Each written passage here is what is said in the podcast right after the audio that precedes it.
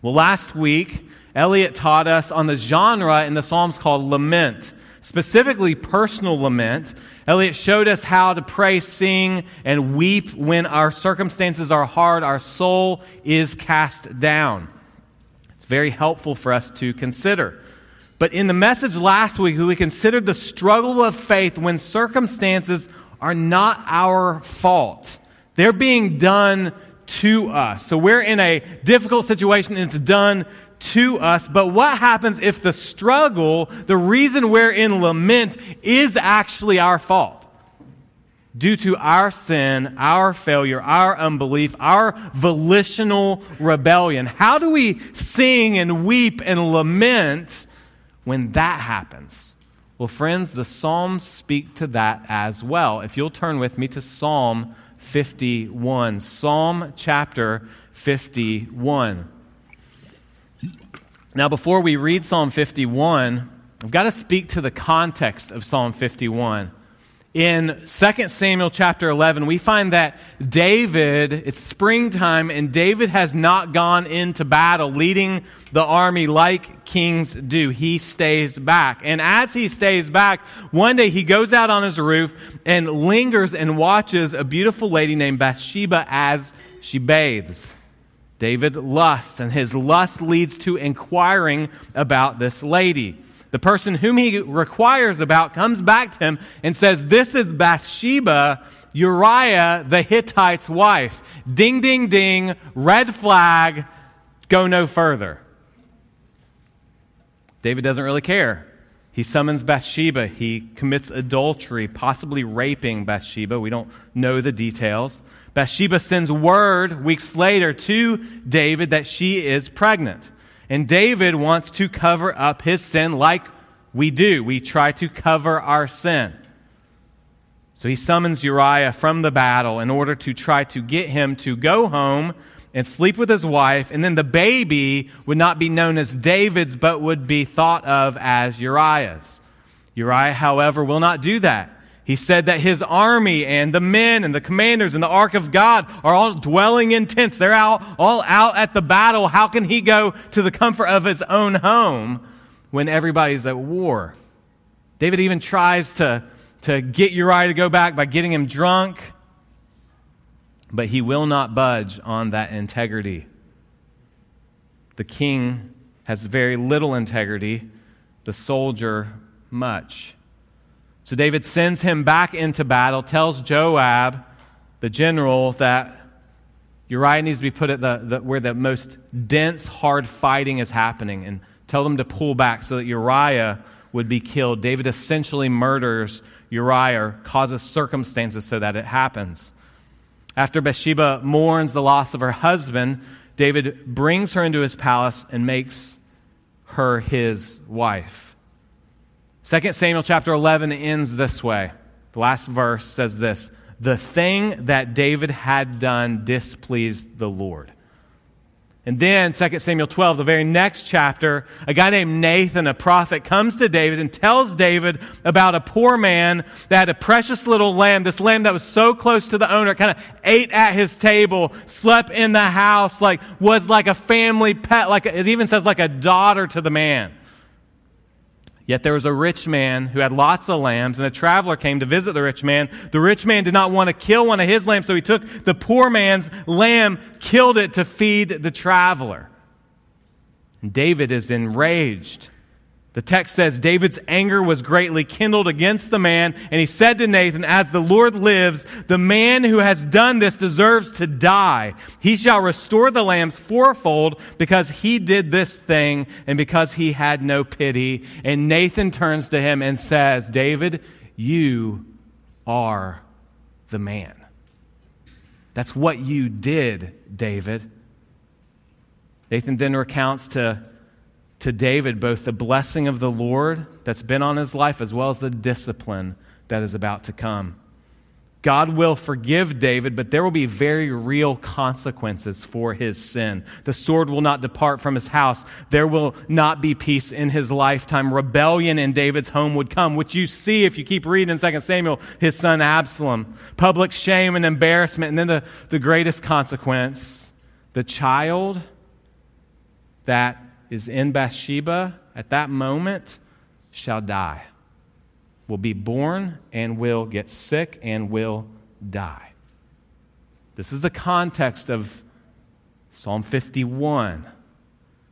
So, just as we're reading Psalm 51, we've got to picture what's going on the, the weight of Nathan leaving the room and David weeping and sitting down and penning this psalm.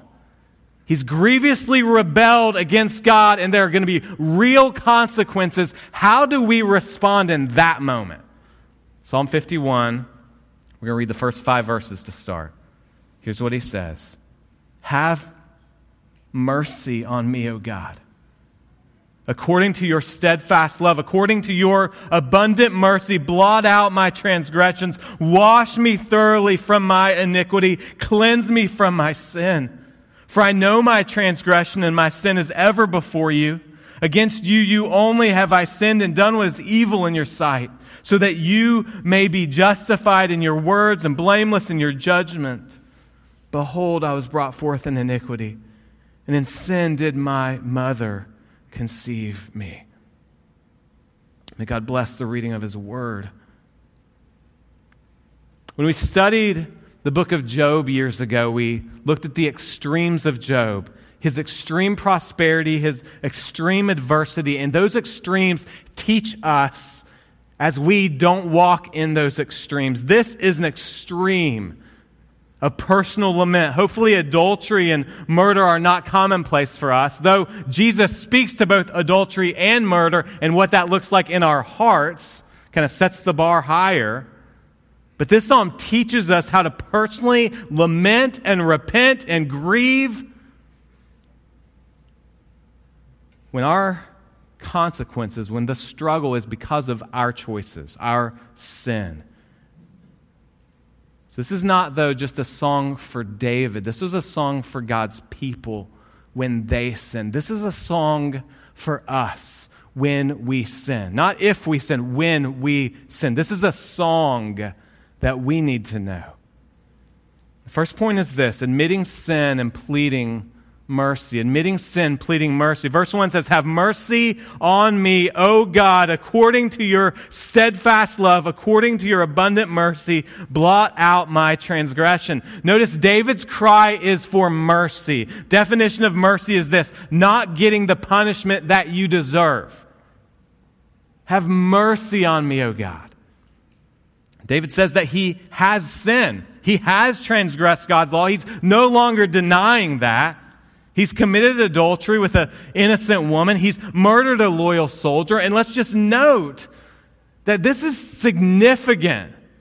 This, it doesn't appear that this stuff's mutual with, with uh, Bathsheba. Like his power play as king is not good. This is extremely pragmatic, problematic, possibly rape. This is bad. And let's also note that Uriah is not just a soldier of a bunch of soldiers. Within the soldiers of David were called the, the mighty men. These are like the Navy SEALs. There's 37 of them. Losing one of them is a really big deal. Uriah was one of them. You see the list later in 2 Samuel, he's one of them. He's one of the mighty men. And David willingly sacrifices this mighty man, this elite soldier, on the altar of his sin. Friends, we we're never able to manage our sin. Let's note that. We are never able to manage and contain our sin. It will always hurt ourselves and it will hurt others. We see that emphatically in this passage. It's really bad. But David is just starting to see it. As Nathan leaves the room, it's starting to click in. But we know that this isn't the first time that, that God has pushed this on David. There's a period of time, if you read this text, there's a period of time that happens where David continues to grow hard. He suppresses the truth, or, or as Romans 1 says, he exchanges the truth for a lie. That's what we do in our sin. We exchange the truth for a lie. For we know in Psalm 32, which David writes right around the same time, he says this for when I kept silent, my bones wasted away through my groaning all day long. For day and night your hand was heavy upon me. My strength was dried up as by the heat of summer. God had been convicting David for a while, and he continued to push it away and push it away and push it away. He knew something was wrong, but he continued to harden his own heart. And friend, let's notice how sin works. Most scholars believe that David should have been away at battle, not lounging around the castle. We get in trouble when we have idle time and we're not using it to fulfill the responsibilities God has given us. When we're not doing the things God has called us to do, we're walking in temptation. Then David lingers and inquires about Bathsheba. He should have seen and looked away. He should have seen and looked away he shouldn't have even been there, but if he's there, he should look away. He shouldn't have inquired about this lady made in God's image. David was then told it was Uriah's wife. Here's another way of escape, friends. Like 1 Corinthians says that there's, there's a way of escape in the midst of temptation. There's always a way of escape given. Here's a way of escape. This servant, whoever inquired, says, Don't you know this is Uriah's wife? Ding, ding, ding. Way of escape, turn. But he chooses not to take the way of escape. Friends, sin can be repented of upstream before it gets downstream into more consequences, a harder heart, and severe uh, repercussions. But no, David doesn't repent upstream. He gets harder and harder, more calloused, and he then sprints towards sin grotesque sin that, that months earlier he probably thought, I would never do something like that. But now, as he pens Psalm 51, the veil has been removed. He sees what has happened. Nathan says, You are the man. David, you're the one who did all this. God pulls back the curtain, and David is shattered. Friends, has God ever pulled back the curtain on your sin? Maybe a, a thing you thought you would never do or say or act out, and then you're like, oh my gosh. And all of a sudden, you get a glimpse at your pride or your anger or your lust or whatever, and God pulls it back, and you're like, oh Lord, I didn't, I didn't think I would go there. I didn't think I would do that or say that or think that or act that out. There are times when God shows us pulls back our sin. Friends, we're all capable of the same thing David did here. So let's none of us sit back and be like, David, wow, that sin. No, welcome to the party, sinners.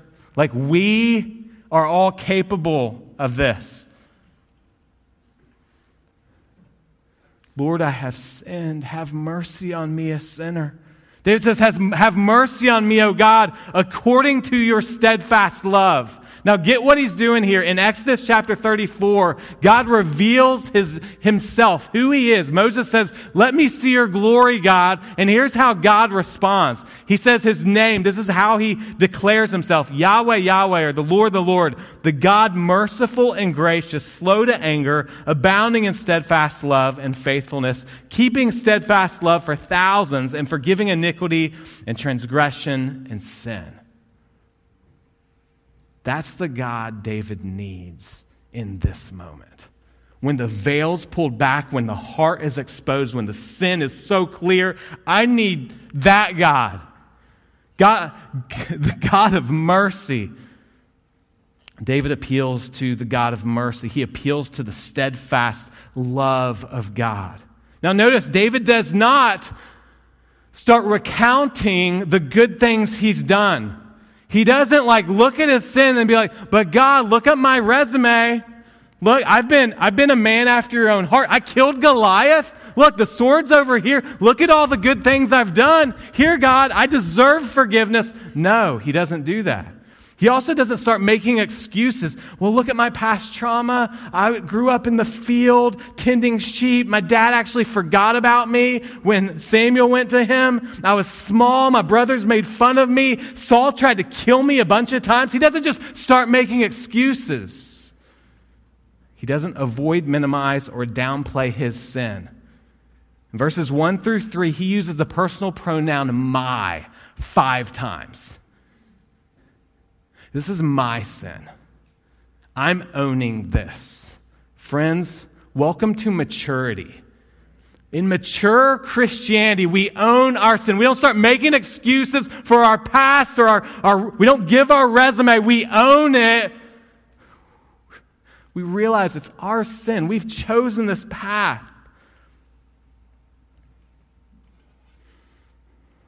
But what does David do and what should we do? Fall on the mercy and steadfast love of God alone. Friends, when we see our sin, we've got nothing else. We have nowhere else to go. There's no hope apart from God. There's no negotiating a deal here. David continues, verse 3 For I know my transgression, my sin is ever before me. Against you, you only have I sinned and done what is evil in your sight, so that you may be justified in your words and blameless in your judgment. Commentator Derek Kidner says this His sin was treason. His sin was treason. Ultimately, it's treason. He goes against his king. The king of Israel goes against the king of kings. Kidner notes that in 2 Samuel 11, David is asking this question How can I cover my tracks? How can I cover my tracks? But in Psalm 51, here's his question How could I treat God like this? How could I walk this path, God? Do you see the dramatic shift from a self focus to a God focus? A self focus to a God focus. In verses 3 through 4, David acknowledges his sin, but we might be thinking, how did David sin only against God? I'm pretty sure he sinned against Bathsheba and Uriah. Like, yes, he did. But the sin against Bathsheba and Uriah is small compared to the sin against God. God, who is the one who sits as judge God, who is the only one who can blot out his sin. God, who is the one he has to plead for forgiveness and mercy.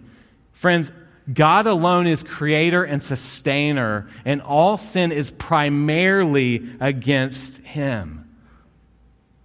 That's why when we repent or you teach your kids how to repent, you repent, repent to God first, vertically, and then you repent the horizontal First here, then here, because all of our sin that's here is ultimately here against God. Verse 5 Behold, I was brought forth in iniquity, and sin did my mother conceive me. David is speaking of the pervasiveness of his sin. This would be categorized as original sin. He's born into sin. He's not blaming his mom. Charles Spurgeon actually says here's what he's saying I naturally lean toward forbidden things. My very person is obnoxious to your wrath, God. I just lean this direction. Whereas Romans 3 says, None is righteous, no, not one.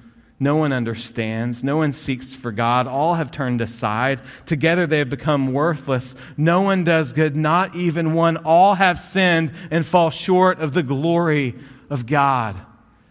Derek Kidner says this We are warped creatures. And when the veil gets pulled back, like you see in Isaiah 6, and Isaiah sees the holiness of God, he says, I, I'm a man of sinful lips, and I dwell in the midst of a people of sinful lips. Friends, the struggle with sin and our need for mercy is not unusual. That's not unusual in our life. Martin Luther wrote 95 Theses, nailed them on a, on a door. The very first one of the 95, he says this Jesus willed the entire life of the believer to be one of repentance.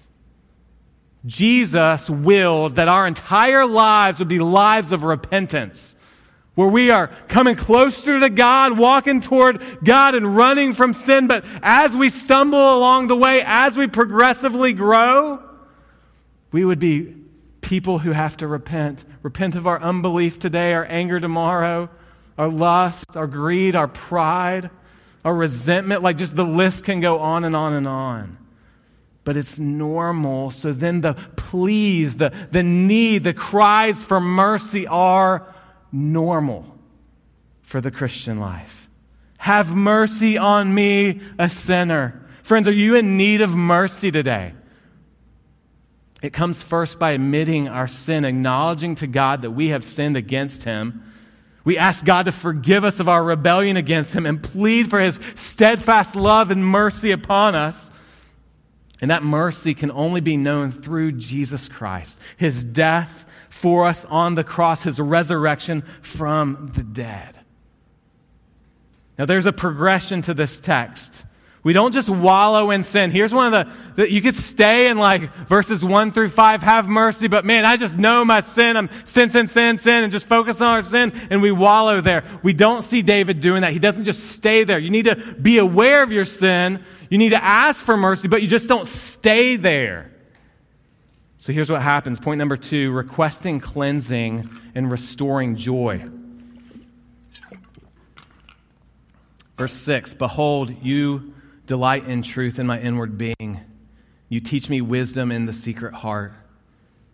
Friends, David's aware of God's favor toward him. David's life has been one of favor toward God. He knows God's desire to have David live according to his word, to obedience, to, to living by the truth.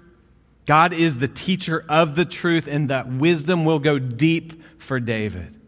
Verse 7, he then says, Purge me with hyssop, and I shall be clean. Wash me, and I will be whiter than snow. The, the purge and cleansing language is, is from Leviticus, that atoning sacrifice that cleanses the sinner, or that leper who is cleansed of leprosy, or the garment that is stained, that becomes white as snow. I mean, I was dealing with this like yesterday we had a kid with a bloody nose. They got bloody while they were sleeping. It was like a death scene. So I'm spraying stuff and trying to get the stuff out yesterday. And I thought about this. I didn't even think about this text until this morning. I was reviewing it and I was like, huh, that's interesting. Nasty, bloody stain that you're trying to get out. And I didn't get it whiter than snow. Still there. Can still see the imprint. But that's not what God's grace does. God's grace gets it whiter than snow, washes whiter than snow. Note this. In this passage, the deepest sorrows of our sin can lead to the greatest moments of praise when we understand forgiveness and mercy. When we see the depths of our sin, we gain more appreciation for the Savior. When we see the depths of our sin, we say, that sin too was nailed to the cross. Jesus died for that too. He knew about that too. And the cross gets grander and bigger. Thank you, Lord.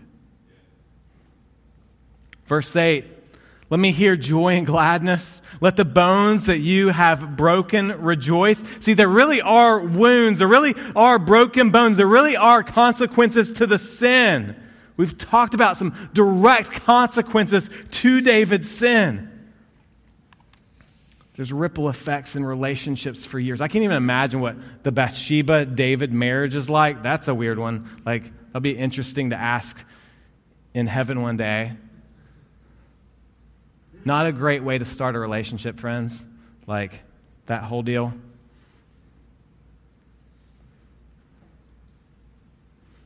And though there are real consequences and real sin, David longs to hear joy and gladness again. He longs to, to dance and rejoice again in the forgiveness of God. David longs for restored relationship with God. And isn't that what we want in the midst of our sin? Is a restored relationship because I, I broke my relationship. I rebelled against you, God. I need restoration. Remember, David's known as the man after God's own heart. He's had good relationship with God. He wrote many of the Psalms, some we've already uh, taught about in the Psalm series before this rebellion.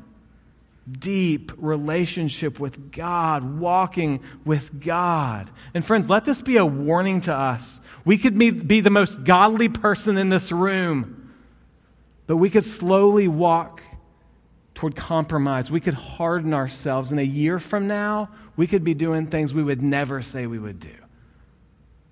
Like David is exceptional in his godliness, and yet he fell and did the unthinkable. Let us be warned.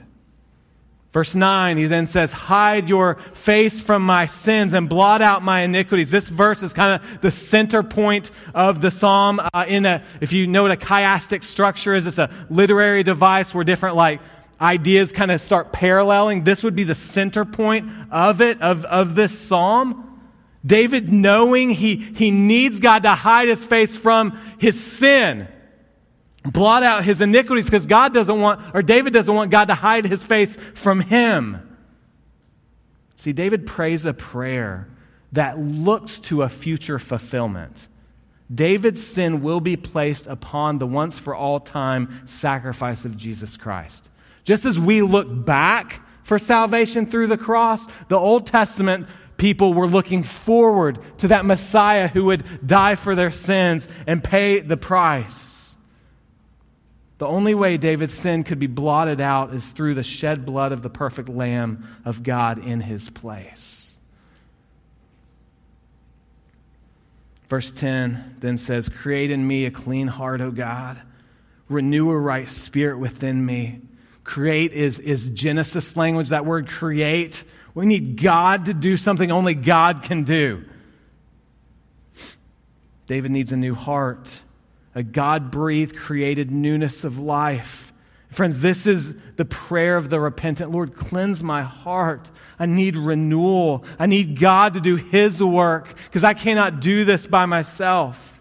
Verse 11 Cast me not away from your presence, take not your Holy Spirit from me. Now let's note that God casting David away from his presence is exactly what David deserves. That's called hell, being away from the favorable presence of God. But David also saw King Saul and how King Saul had the Holy Spirit taken from him, the anointing of the king lost, and David pleads that that would not happen to him. And let's note, friends, that in the Old Testament, this is how the Holy Spirit works. It's no longer this way we see in the New Testament, but, but in the Old Testament, the Holy Spirit kind of came and went and came and went. Now, in the New Testament, since Jesus' death and resurrection, the Holy Spirit is an ongoing seal. We're sealed with the Spirit, this ongoing helper. So we actually don't pray this, this one line the same way the psalmist did. But we do pray verse 12 Restore to me the joy of your salvation and uphold me with a willing spirit. Note that verses 10 through 12 really show us what's revealed by Ezekiel and others about the need of God's people the cleansing, the new heart, the spirit. Look at on the screen Ezekiel 36, 25 through 27 says, I, This is God's promise to his people I will sprinkle clean water on you, and you shall be clean from your uncleanness. From all your idols I will cleanse you. And I will give you a new heart and a new spirit I will put within you. And I will remove the heart of stone from your flesh and give you a heart of flesh. I will put my spirit within you and cause you to walk in my statutes and be careful to obey my rules. And then get this. And you shall be my people, and I will be your God.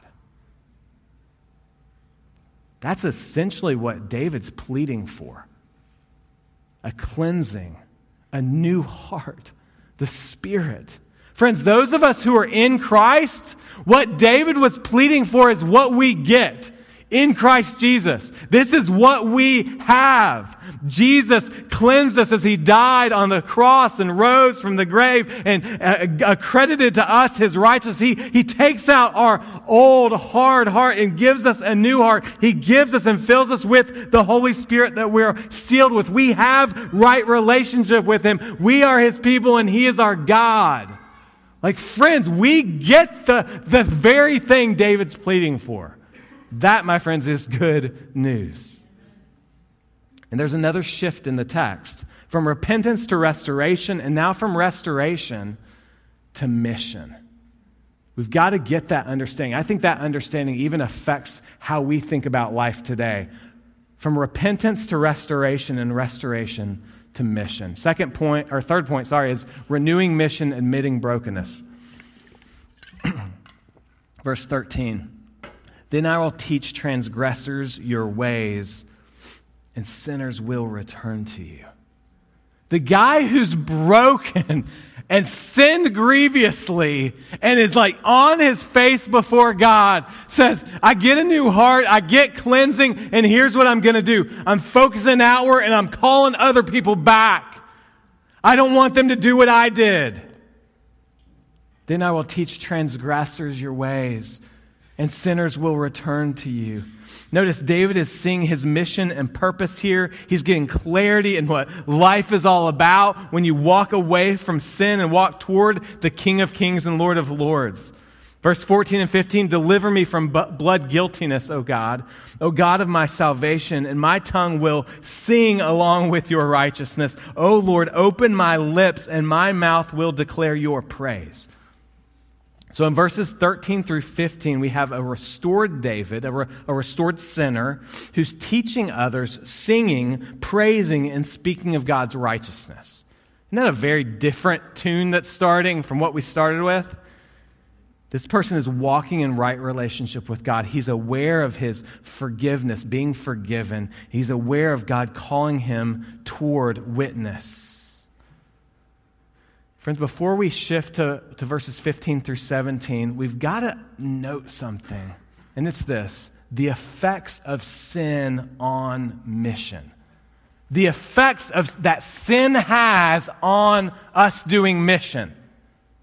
Sometimes we don't think about this. Like we're like, oh, how are we doing on, on mission, evangelism, outreach, thing? And there are massive effects that squelch that. Sin not only has us say, sin not only has us say yes to what we should say no to, but sin also has us say no to things that we should say yes to. So the husband or wife stuck in pornography is not only saying yes to lust and rebellion against God, they're saying no to pursuing loving affection for their spouse they're saying no to surprising and delighting their spouse. They're saying no to pursuing their children and discipling them. They're saying no to checking in with friends and their community group and D group. They're saying no to a whole host of things. So, friends, when we're saying yes to sin, we are saying no to a whole host of things. That's a big deal that we often don't think about. Friends, our sin makes us turn in on ourselves. But God's grace, mercy, and forgiveness points us and turns us outward. I'll teach transgressors your way, and sinners will return to you. You just got to think his mouth was closed. David's mouth was closed in shame. He's not going to teach transgressors about God when he's living as a transgressor, right? How hard is it to talk to your kids about the Lord when you know you're angry or you've got sin with your spouse or you lusted or whatever and you're, you're living in sin and now you're trying to, you just feel like a little hypocrite, right? But now, when we understand the mercy, the steadfast love, the grace of God, we can turn. We can turn upward toward the mission and outward declare the truth. It reminds me of the woman at the well in John chapter 4. She's in hiding. Like when, when Jesus comes to her, she's not around any of the other ladies. It's noonday. That's not when ladies go get water. She's in hiding. She, she finds out a man who tells her everything she did. She goes back to the village and starts telling everybody about Jesus. Right? She's seen him. She understands forgiveness. The fount of living water is offered to her. Friends, the fount of living water is offered to you in the midst of your sin right now. You can repent, you can receive forgiveness, and then you can turn to the mission of the King of Kings and Lord of Lords. That is the abundant life that is promised through Christ.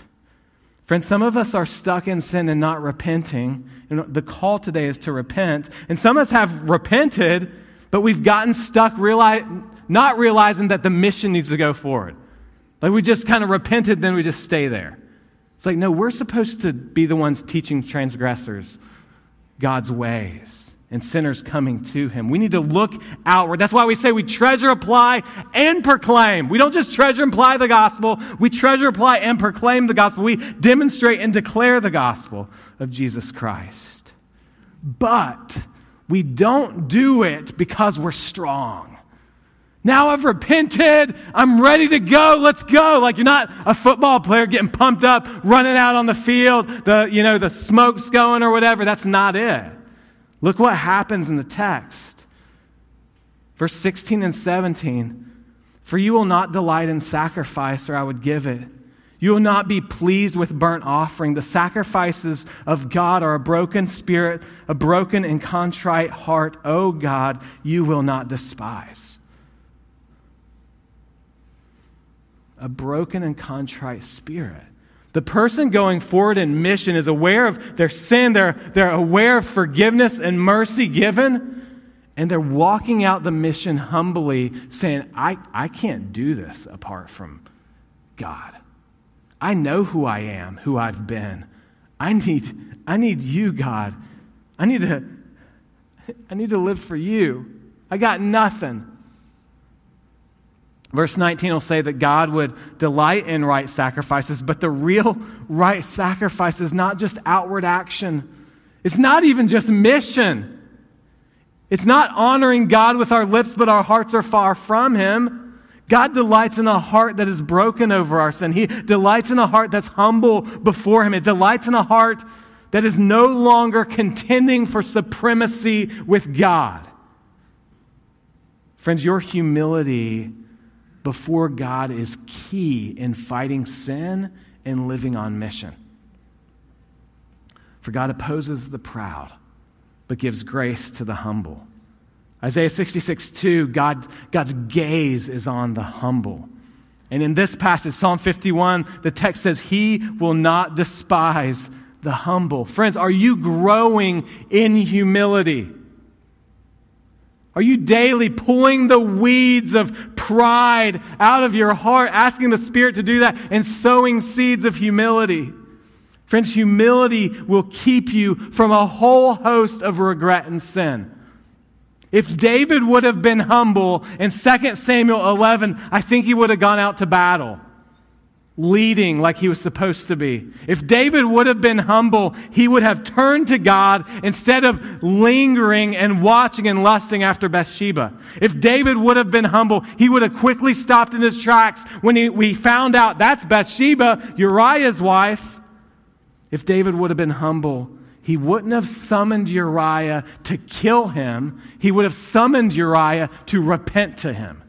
There were so many places along this story that he could have been humble, humbled himself before God and before others. So, Psalm 51 is a warning and a witness to us. It's a model for us on how to repent when we've sinned and how to walk out life once we've sinned and walk in the goodness and mercy of God. Commentator James Hamilton says this of this psalm. I think it's helpful. David desires more than forgiveness in this psalm. He prays to be transformed into a man who loves holiness and acts on that love. Friends, do, do we just want forgiveness? Like if you're struggling, if you're one who's in here and you're just like aware of sin to be repented of, do you just want sin forgiven or do you want a transformed life? Because God comes to you offering a transformed life, a transformed heart, a, a love for holiness. So, Christopher is going to come, and we're just going to sing for a minute and have a time of confession, have a time of praise, have a time of recounting God's goodness and mercy to us. Friends, if you don't know Christ, this is a time to, to turn from your sin and turn to Christ, pleading for mercy. We're going to sing. And then, after we sing this song, we're going to partake in communion together. We're going to partake in that meal of restoration that Jesus says, This is my broken body for your broken life. This is my shed blood for your sin, for your rebellion against me. It's the family. It's coming into the family. It's welcomed to the table. So we're going to do that after we sing. Let's stand together and let's sing together.